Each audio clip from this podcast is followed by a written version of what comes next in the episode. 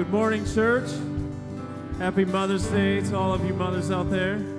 Will you stand as we begin our worship this Sunday? We're going to sing a song that reminds us that in the valleys of life, in the storms of life, that we are blessed. We just came out of a series that reminded us blessed are those who are poor in spirit. So, in those storms of life, God has not forgotten you. He knows exactly where you are. Got His hand on your life, moving you forward. Here we go. When the solid ground's falling out from underneath my feet, between the black skies and my red eyes, I can barely see.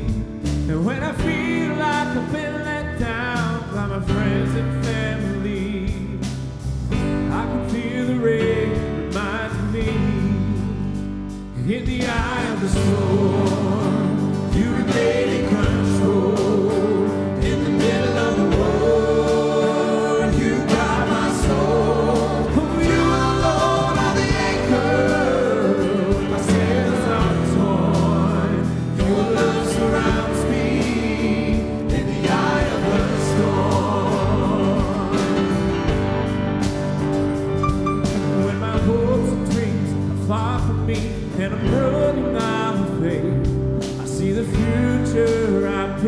Picture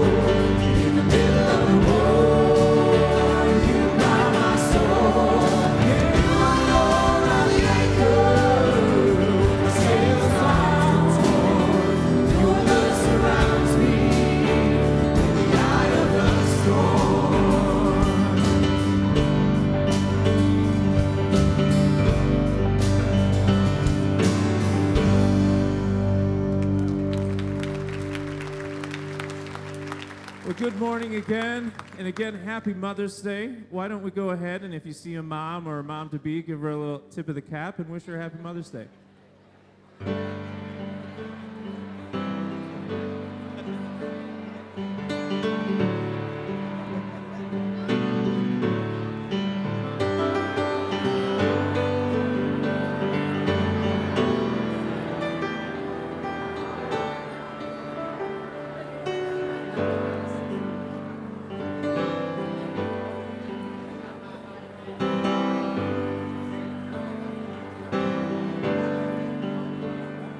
All right. Good morning, everybody. I'm Sam. I'm one of the pastors on staff here. Happy Mother's Day. I'm joined up here with Jenny Holiday, our Tot Town director, and we are going to do child dedication this morning. And uh, there are families joining us up here on the stage. Child dedication is a it's a celebration and it's an acknowledgement um, that children are a gift from God to us. And uh, today, these families are here to present their children back to God and dedicate them back to Him. Um, one of the main reasons we do this as a church is because we believe that uh, the family and the church working together can be a very strong and powerful influence in the life of a child. And so we want to do that together today as they dedicate their children. Um, today, there's going to be three commitments or promises that happen. The first one is from these parents to God. They're going to promise God that they want to raise their children the best they can possible for them to know who He is, to provide an atmosphere at home that, uh, that presents Jesus to them and helps them understand what it means to follow him. So that's commitment number one is from these parents to God. Commitment number two is um, these parents are committing their children to God and saying that uh, they want to do the best they can to, to teach their children about who Jesus is and what he wants for their life and who he wants them to become. And so they, they're making that commitment here today. And then the third commitment is actually for us as a church. We are committing that uh, we are going to be there for these families, that we want to be an encouragement to them, a support for them. We want to partner with them. We want to create environments here at our church that will help them raise their kids to know who Jesus is. Um, and we can complete that mission of helping these kids know and follow Jesus uh, well on into their adult lives. So, those are the three promises and commitments that we're making here today as a part of child dedication. And you may notice there are some other people here on the stage with our families, and these people are representing us, the congregation. They're the symbolic reminder that we are going to encourage and we are going to pray for these families as we partner with them. And I'm so excited that I'm going to have us introduce, have them introduce their families and who they are dedicating. I will start right over here on my right. Good morning. Uh, I'm Brett Hoffman. This is my wife Katie, our boys Porter, Reed, and we're dedicating our daughter Ellie. Hello, I'm John Unger, and this is my wife Nicole, and this is our son Aiden, our daughter Lexi, and Colton. We're here to dedicate our newest, Emily. Hello, my name is Lauren Shepardson, and this is my husband Noah. And these are our children Peyton, Madden, and Kemper. And today we are dedicating Lennox.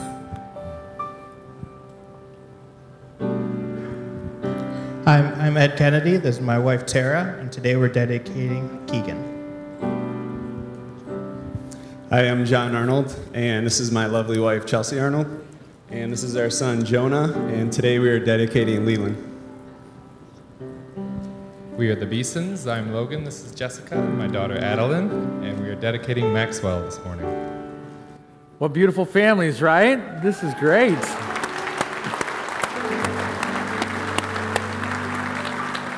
Well, let's go together to God in prayer and uh, dedicate these children to God.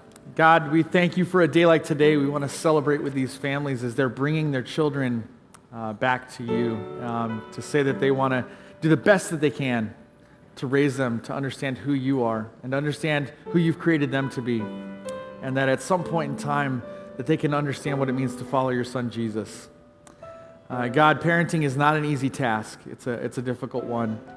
And I know these parents are, are going to do the best that they possibly can. And so, God, they need support, they need help, they need encouragement. And that's where we as a church come alongside of them and, and do that and provide that for them.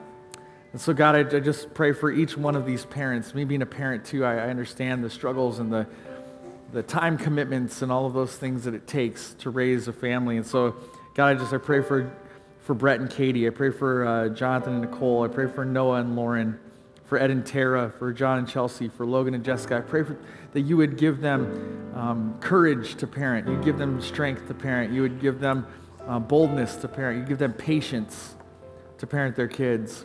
And that you give them wisdom to parent their children in a way that helps their kids see you in a tangible way.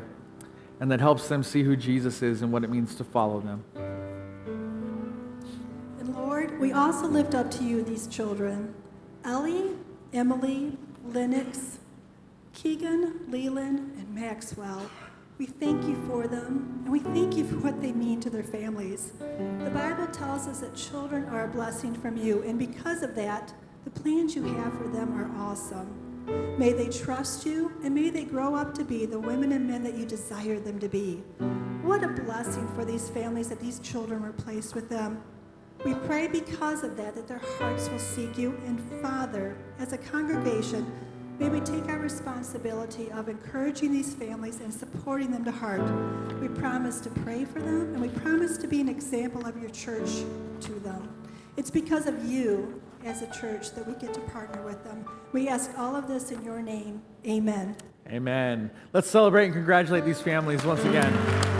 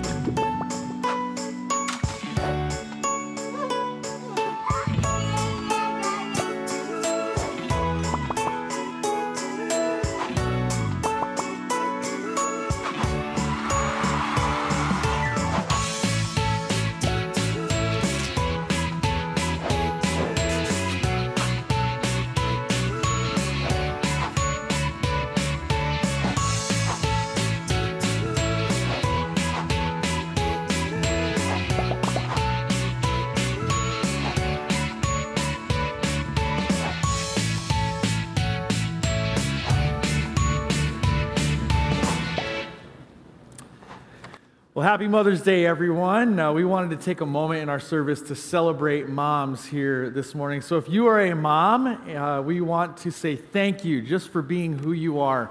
And uh, we want to celebrate you here today. We also want to acknowledge that uh, Mother's Day isn't always easy for some people, and it also can sometimes be a painful day for some and for some various reasons. And, and so, we don't want to gloss over that and be insensitive to that today. So we just want to acknowledge that too. But we do want to intentionally celebrate our moms today. So can we celebrate moms today together just by clapping? Happy Mother's Day. Uh, just one announcement um, this morning as our ushers come forward uh, as we prepare to give um, this morning. Just one announcement. Uh, maybe you've been coming to Hopevale for a little bit now, or maybe you're new to Hopevale and you have some questions about uh, things like, you know, who, who are Hopevale? What, what is it? Um, what, where have we been? You know, questions like, what do you believe here? Or how do I fit? Um, how do, what's my place here? Um, if you have those questions kind of rolling around in your head, or if you have been here for a short while and you want the answers to those, um, we have an environment called Get to Know Hopevale that we do that answers those questions specifically. And so uh, that is next week at noon in the venue. And so if you would like to know more about those, uh, more about Hopevale and more, more about those questions, go out to the, uh, the Welcome Center after the service and you can sign up for Get to Know Hopevale and you can get more information about that then.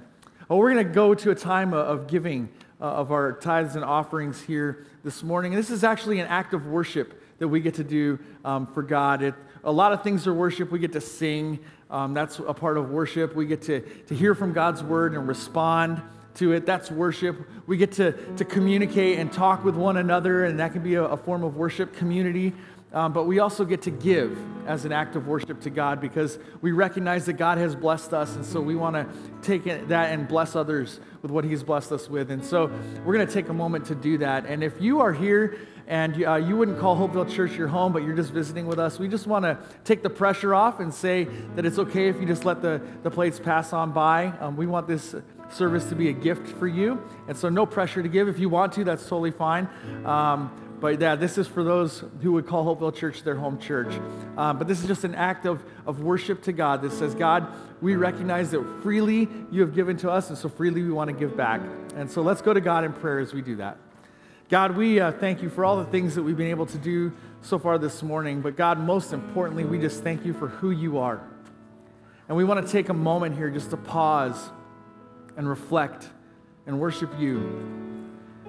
And in that moment, God, we want to say and acknowledge that you've given us so much, that you've blessed us with so much. And so we want to take a portion of that and use it to bless somebody else. And we know that you're going to take that, multiply it, and use it in amazing ways to minister to the hearts of people, not only here, but also around the world. And so, God, I pray as we give, we would give out of a cheerful and joyful heart, knowing that it's it's going to do something amazing in the life of somebody else. And so, God, we are expectant of that, and we love partnering with you in that. And uh, so, God, may we give in that manner. In Jesus' name, amen.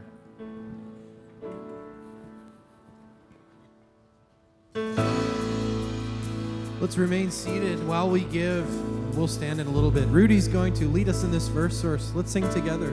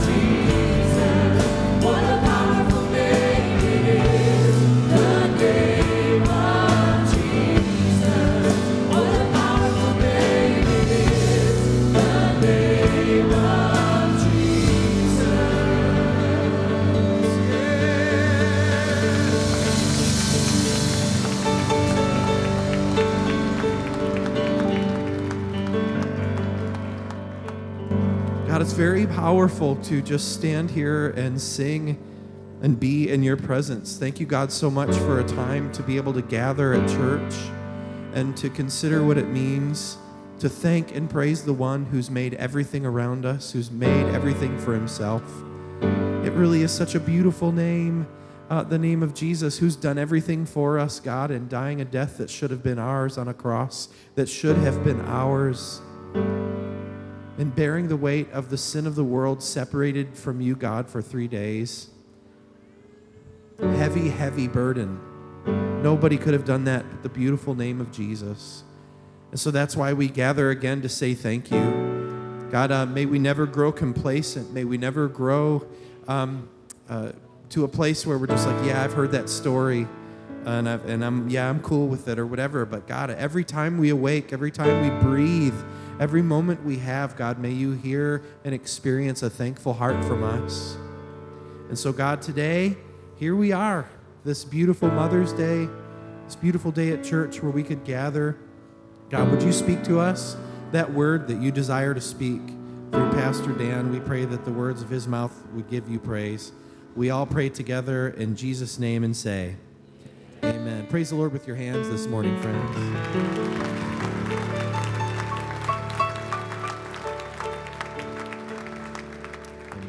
You. Have a seat.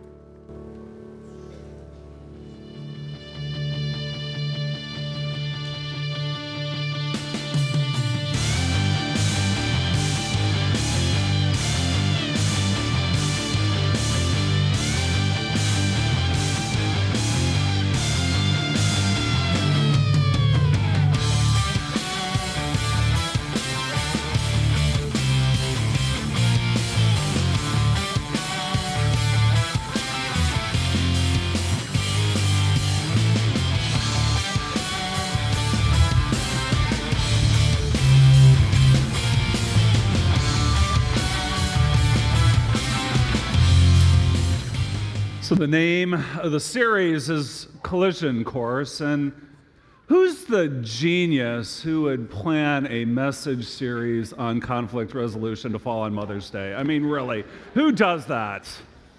Well, that would be me, right?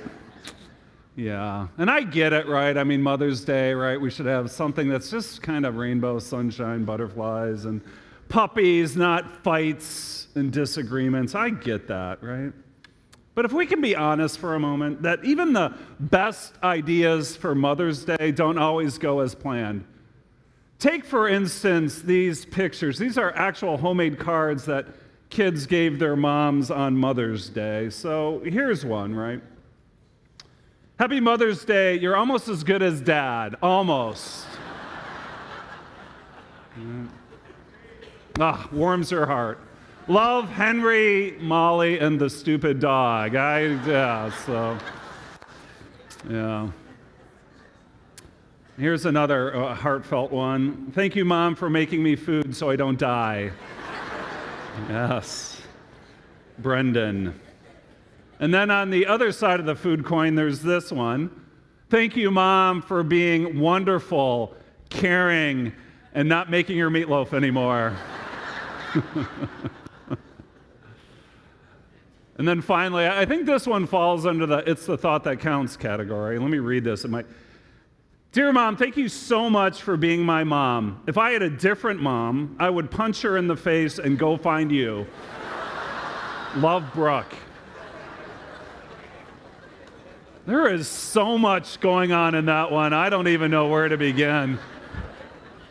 I do. Don't mess with Brooke, right? That's Yes. Well, I hope your Mother's Day gifts and cards today hit the target a lot better than those did. But the point remains, doesn't it, right?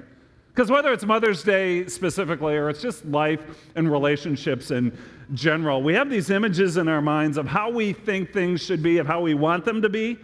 But then reality comes, right? Smacks us upside the head pain, sorrow, disappointment, heartache. It's the adult child who doesn't call mom today, right? Either because they simply forgot or Maybe they're trying to make a point. Or it's the conflicted marriage that started off with so much promise, but now is just filled with constant tension, ongoing disagreements. Or it's the, the friendship where it used to be those two, right? against the world, but now they've turned their backs on each other. And not only have they found other people to hang with, but now they're purposely trying to make each other's lives miserable. Right? You see, in a perfect world, we wouldn't have to do a series called Collision Course because people would always get along and never collide.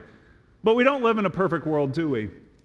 No, so the question is how can we navigate well through the relational conflicts we all face in life? That's what this series is about. And we kicked things off last week by talking about the ultimate goal that God has for us when we deal with relational conflict, conflict of all kinds. And in a, word, in a word, that ultimate goal that God has for us is simply this it's peace. Peace, where peace is more than just the elimination of tension and the absence of conflict, it's also the presence of relational health. If you're a numbers person, you might put it this way that the goal isn't just to take a negative situation and bring it to zero. No, you want to take it even further and get it into the positive. Now, don't get me wrong, eliminating tension, removing conflict in a relationship, those are good things. They're necessary steps to get us to where God wants us to be. They are not, however, the end goal. See, God, at the core of his heart, is an idealist. He is. He's an idealist. He wants us aiming for peace. Now, like I said last week, I'm not suggesting that peace is an easy or quick goal nor should we expect it to be the eventual outcome for every single circumstance where there's a conflict, but still peace and reconciliation and resolution. Those are God's ultimate goals for us. And just to be clear about something, God is not a say one thing but do another kind of God. No, he set the standard really high for pursuing peace no matter the cost by sending his son Jesus into this hostile world of ours to sacrificially die in our place so that we who were once estranged from our God could now be brought back into a forever relationship with Him. And so, what God has done for us, He now asks for us to do to passionately pursue peace with others, no matter the cost. So, when it comes to the goal of peace, God is an idealist, but there's another aspect to God where He's also a realist. A realist that he knows that peace in a conflicted relationship isn't automatic. He knows that obstacles get in the way, like the ones we looked at last week, right? And so, recognizing all that, God gives us these instructions as his followers.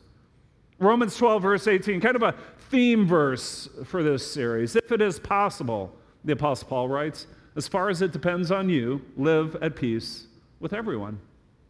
Live at peace with everyone. That's the ideal goal, right? That's what we're shooting for. But he qualifies that at the beginning with these words if it is possible, right? If it is possible, peace requires two willing parties, right? Who both want the same thing. But since you and I can't control what another person is going to think, feel, say, or do, got to recognize that sometimes that peace may not always be possible, at least right away. Now, things can change. People can change. And that's what we hope for. That's what we pray for. But how someone is going to respond to our peacemaking efforts, that's ultimately their responsibility and not ours, right? And we need to recognize that. So when it comes to conflict resolution, God doesn't want us to carry more than we're supposed to. And yet we are supposed to carry something. We are. That's why you see this pivotal phrase in the middle as far as it depends on you. As far as it depends on you, which really is what this series is all about. As far as it depends on you, as far as it depends on me, God, in this conflicted relationship that I'm in, this one that has brought so much sadness and anger and confusion to my heart, what do you want me to think and feel and say and do? God, what is it? Show me. And then, Holy Spirit, give me the power to actually make that happen, to rise above this stubborn streak within me that doesn't want to do anything about it, if it is possible. As far as it depends on you, live at peace with everyone. So that's where we're going with this series. But today, I want to talk about the very first thing. The very first thing that we're supposed to do, we're going to navigate conflict well and pursue God's goal of peace. The very first thing what would be, uh, you know, I said last week we want this series to be highly biblical and intensely practical, right? Because it's in the Bible where we find God's wisdom, wisdom that we're not just supposed to know about, but put into practice, right? What is then the very best possible first step we can take to deal with relational conflict in our lives? Well, for starters, here's what you got to understand that the first step you and I need to take is not usually the first step we often take. The first step you and I need to take is not the first step we usually take. See, when it comes to relational conflict in our lives, here's the path we normally take them, me, God. Them, me, God. That when we're at odds with someone else, we usually spend most of our time thinking about them. We're thinking about the offender, right? We're consumed with this other person we're in conflict with, right? And so it's all their fault. That's all we can think about. How could she do that? Why is he such a horrible person? Or why are they so blind, so uncaring to the hurt they've caused me, right? And so when we start there, when we dwell on the offender, when we're consumed by their offense, it becomes really easy to stay stuck in conflict, right? It does, because then we start magnifying, right, the wrong, the severity of the wrong they've committed. We blow it out of proportion. We begin to attribute motives to why they did what they did, and we're absolutely convinced we know the whole story, right? The real reasons behind their actions.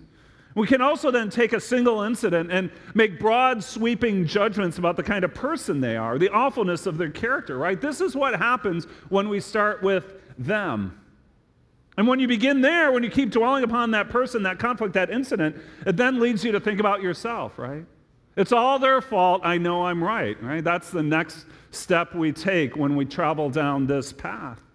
When you get to this place, see, it's no longer about pursuing peace, it's about winning the fight. It's about proving your point.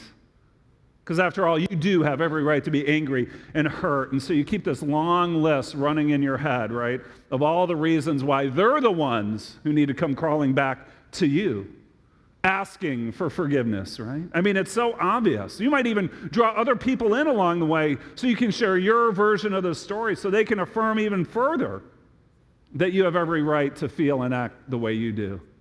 Right? Them, me, and then maybe we bring God in at some point, right? it's all their fault. I know I'm right. And God, show them they're wrong, right? right? Yet if you've already concluded everything you need to know about this conflict, Maybe God could just come along and help them see the error of their ways, right? That would be a bonus, huh? I mean, if we're going to pray about it, that's the least God could do for us, don't you think? Right? That's the path we travel. Them, me, God. Now, some of you might think that's a bit of an exaggeration, but is it really? Because it's real easy when you're in a conflict to just keep dwelling on it, to keep replaying that incident over and over and over again in your mind, right?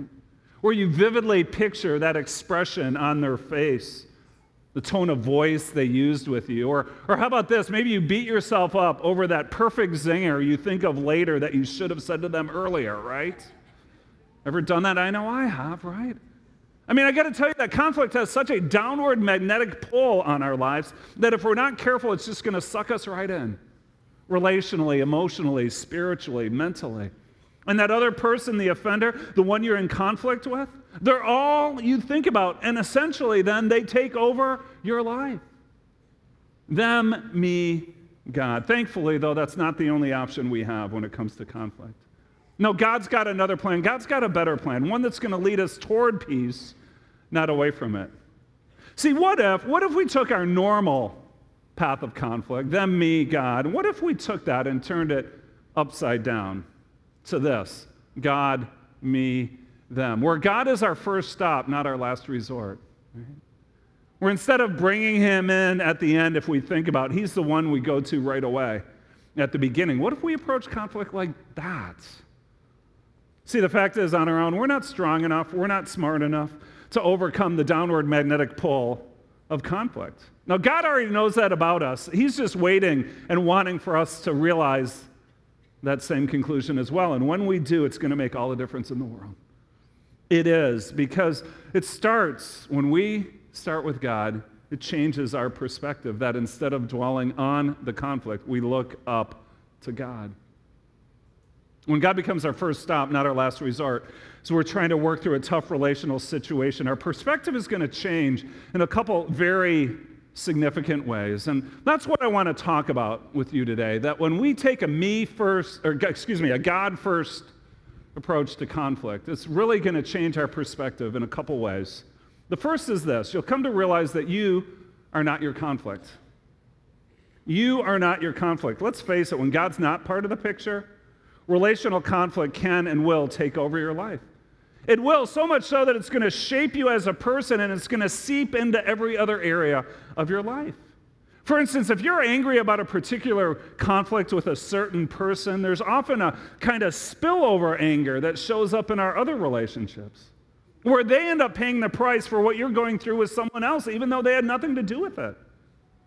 And the more the conflict lingers in you unaddressed and unresolved, the more it begins to take over your life.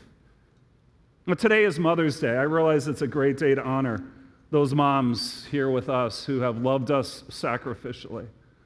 But I also realize that's not the case for everyone here. Now, some of you had, or maybe still have, a very conflicted, very complicated, very combative relationship with your mom. Those times where you felt like she was always coming down on you, you could never quite measure up. Maybe there are even times you tried to reach out and patch things up, but she wouldn't have any part of it.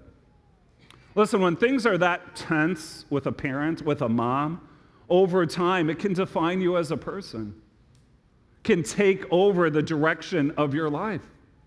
It can, so much so to the point where you and the conflict are essentially one. See, that's what happens when you dwell upon the conflict and leave God out of the picture. But you and I are willing to look up. If we're willing to be open to let God change our perspective, some amazing things can happen.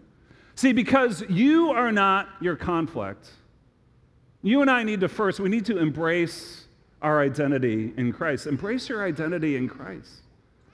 The Bible makes it clear that our lives are not to be defined by our circumstances, nor are our lives to be, to be defined by the actions of other people and the conflict we might have with them. No, instead, we are to let the Spirit of God speak through the Word of God to tell us the truth about who we really are, right? From God's point of view. Colossians chapter 3, verse 12 says this Therefore, as God's chosen people, holy and dearly loved, clothe yourselves with compassion, kindness, humility, gentleness, and patience. What defines a Christian? Some might say it's going to church. Others might say it's doing nice things for other people. Some might say it's praying a prayer to trust in Jesus. Now, in some ways, all these are part of the picture. But when you talk about something as essential as your identity, that it's who you are and how you should see yourself? I think the beginning of this verse captures it the best. That if you know Jesus Christ as your Savior, and this is how I would describe you, according to God, that you are chosen by God. Chosen by His great love. You are holy and forgiven before Him. you are also dearly loved by the creator of this universe. All this is yours because of what Jesus did for you and your response of wholehearted faith in return, right? Chosen, holy, dearly loved. Can you let those words just sink in a little bit? See, for the person who has been rejected, for the person who's been told they're worthless, for the person whose heart has been crushed by conflict, as devastating as those experiences can be, they don't have to have the final say in your life. No, what God says of you, what God thinks of you, what God knows to be true of you in Christ is greater, stronger, truer than anything else because in Christ you are chosen. In Christ you are holy. In Christ you are dearly loved. This is your real identity as a Christian, and no one in this world can take that away from you. And when you know this to be true of yourself, when you fight to embrace it, you know what happens? Begins to weaken the grip that conflict can have on your life. You are not your conflict, so embrace your identity in Christ and then also pursue your better life as a Christian. Embrace your identity in Christ. Pursue your better life as a Christian. See, when the Bible talks about our new life in Christ as Christians, there are two aspects we need to think of. The first is the one we already looked at our identity, who I am to God, right?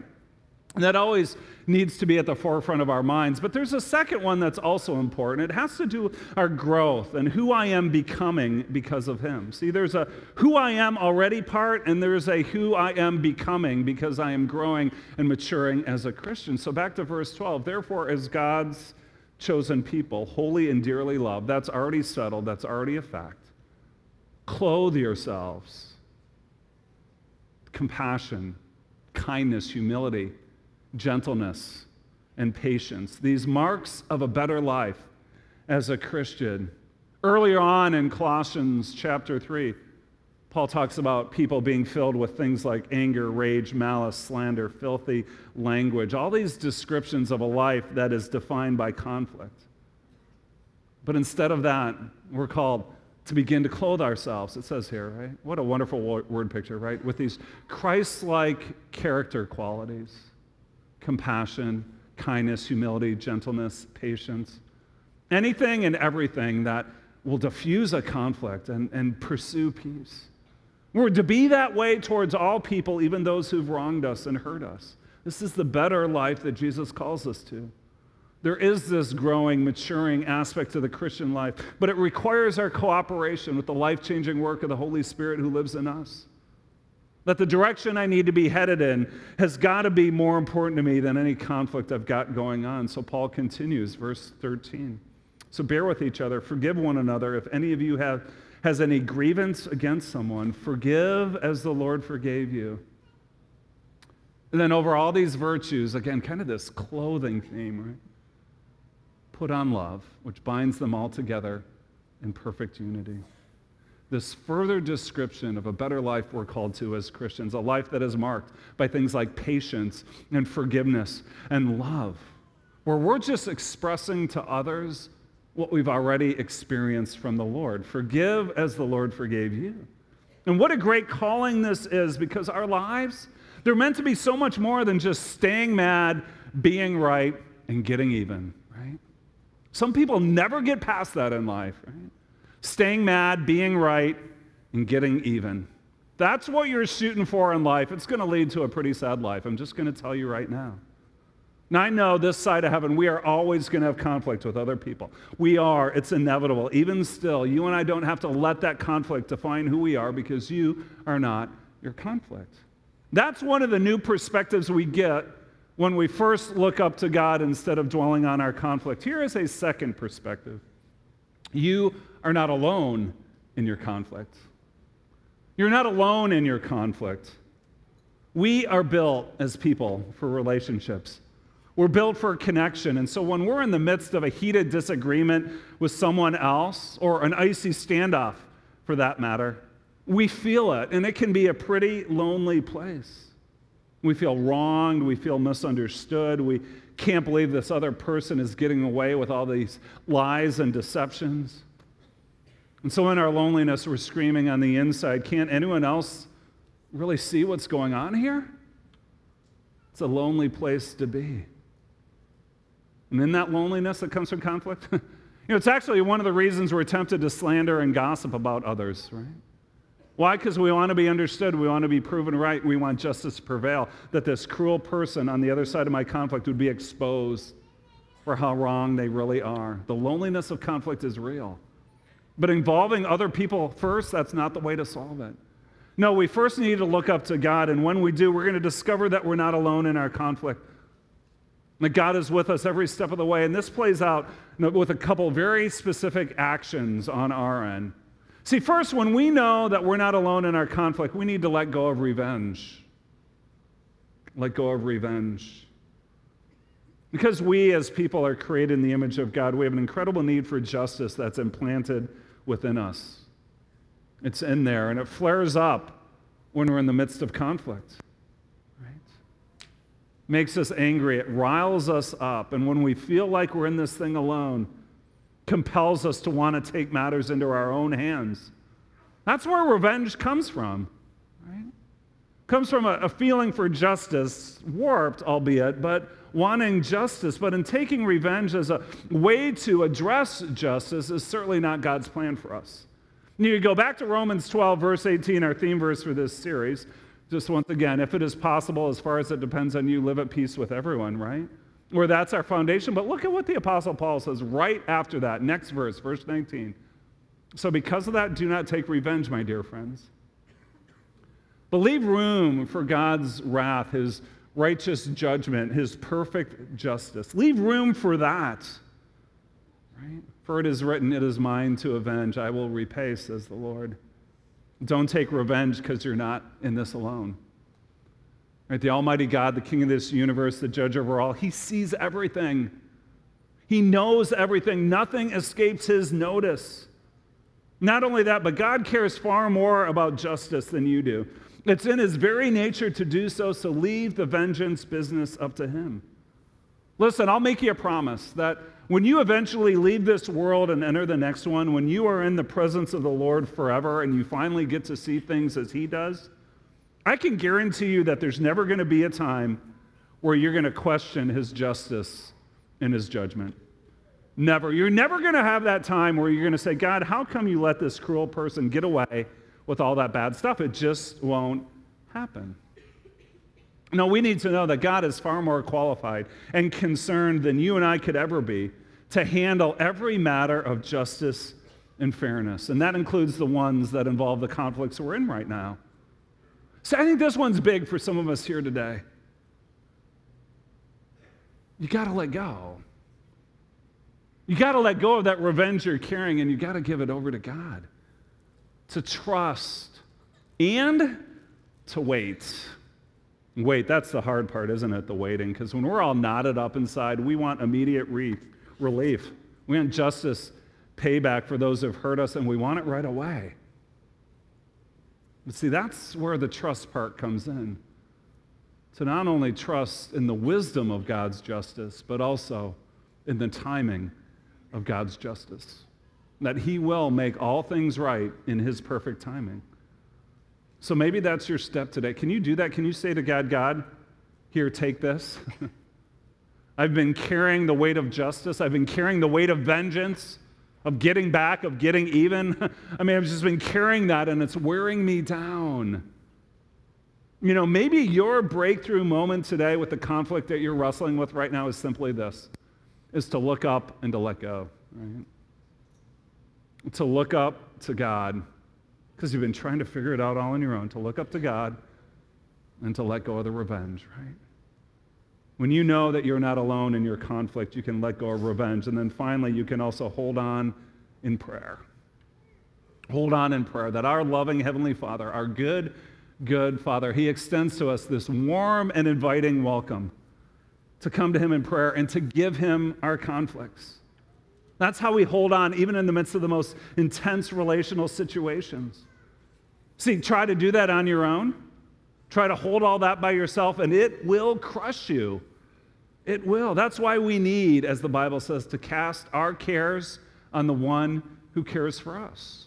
Or, as the Apostle Paul puts it in Philippians chapter 4, verse 6, verse 7 do not be anxious about anything, but in every situation, every situation, by prayer and petition with thanksgiving, present your requests to God. What's on your heart? What are you worried about? What are you mad at? Present your request to God. And the peace of God, which transcends all understanding, will guard your hearts, your minds in Christ. Every situation, the Bible says, even the most conflicted ones, God invites us into the messes to bring Him those situations in prayer. Present your requests to God, Paul says, and when we do, I love this, He promises to pour out His peace upon our hearts and our minds, right? I love that, that He is going to minister both to what we feel and what we think. I mean, I know that why don't you just pray about it can come across like a Christian cliche. And I know that most of the times when we need to resolve conflict with someone else, we have to do more than just pray. But even still, like I said at the beginning, when it comes to having the right perspective, prayer needs to be our first stop, not our last resort. Sometimes people are like, I don't know how to pray. I don't know what to say. Just tell God, you know, what you're feeling. God, here's my conflict. Right? Show me what to say. Show me what to do. Show me how to wait on you. Show me how to trust in you. Right? Invite him into that. Pray all for his glory, not just for your good, but for the good of everyone involved, right? You are not alone in your conflict. So hold on in prayer. I want to encourage you as I close. I, I want to encourage you to invite the Lord into your conflict today. Don't keep dwelling on it. Don't let its downward magnetic pull keep you from rising up and moving ahead. No, look up to God first and discover a new perspective, a better perspective that's going to lead you to a place of life and freedom and victory. Why? Because you are not your conflict. And you are not alone in your conflict. No, you belong to Jesus. This is who you are. This is your identity. And Jesus, He will be with you always, every step of the way. Let's pray together. Lord, there's no question that life can get hard, relationships can get messy and conflicted. And when we're in the midst of that, it, it pulls us down, it pulls our vision down, and we don't naturally look up, but we look at. Right? Give us faith. Give us strength to turn to you first, to invite you in, and to let you lead us, to give us a new perspective. Lord, to understand who we are to you and how that's more important than anything anyone else could say about us or do to us. And that in this place of strength and freedom and confidence, we can pursue the life, the better life that you call us into. A life not of anger, but of compassion. A life not of revenge, but of patience. And that, God, we would understand we're not alone in this conflict. And so we can let go of revenge. We can trust you to make all things right in your good time. And that meanwhile, we can just hold on in prayer. And as we hold on in prayer, you will guard our heart, you will guard our mind in Christ Jesus. And what a blessing that is. For those who are weighted down today, Lord, would you lift them up? Would you fill their hearts with the light of your love? The love that comes from Jesus. We pray in his name. Amen. Let's stand together.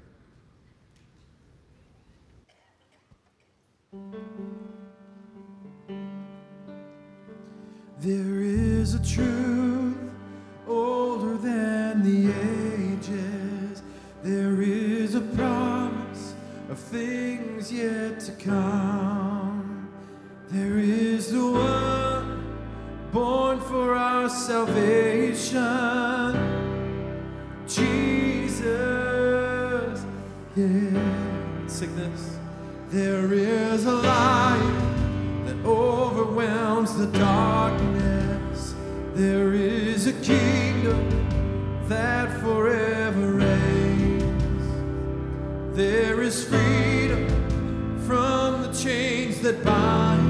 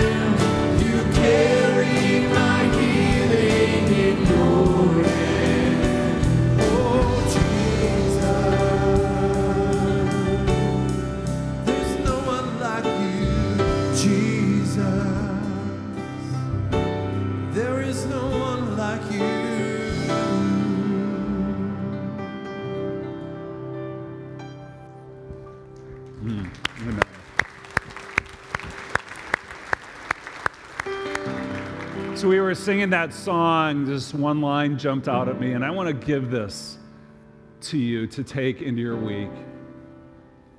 You stand in the fire beside me.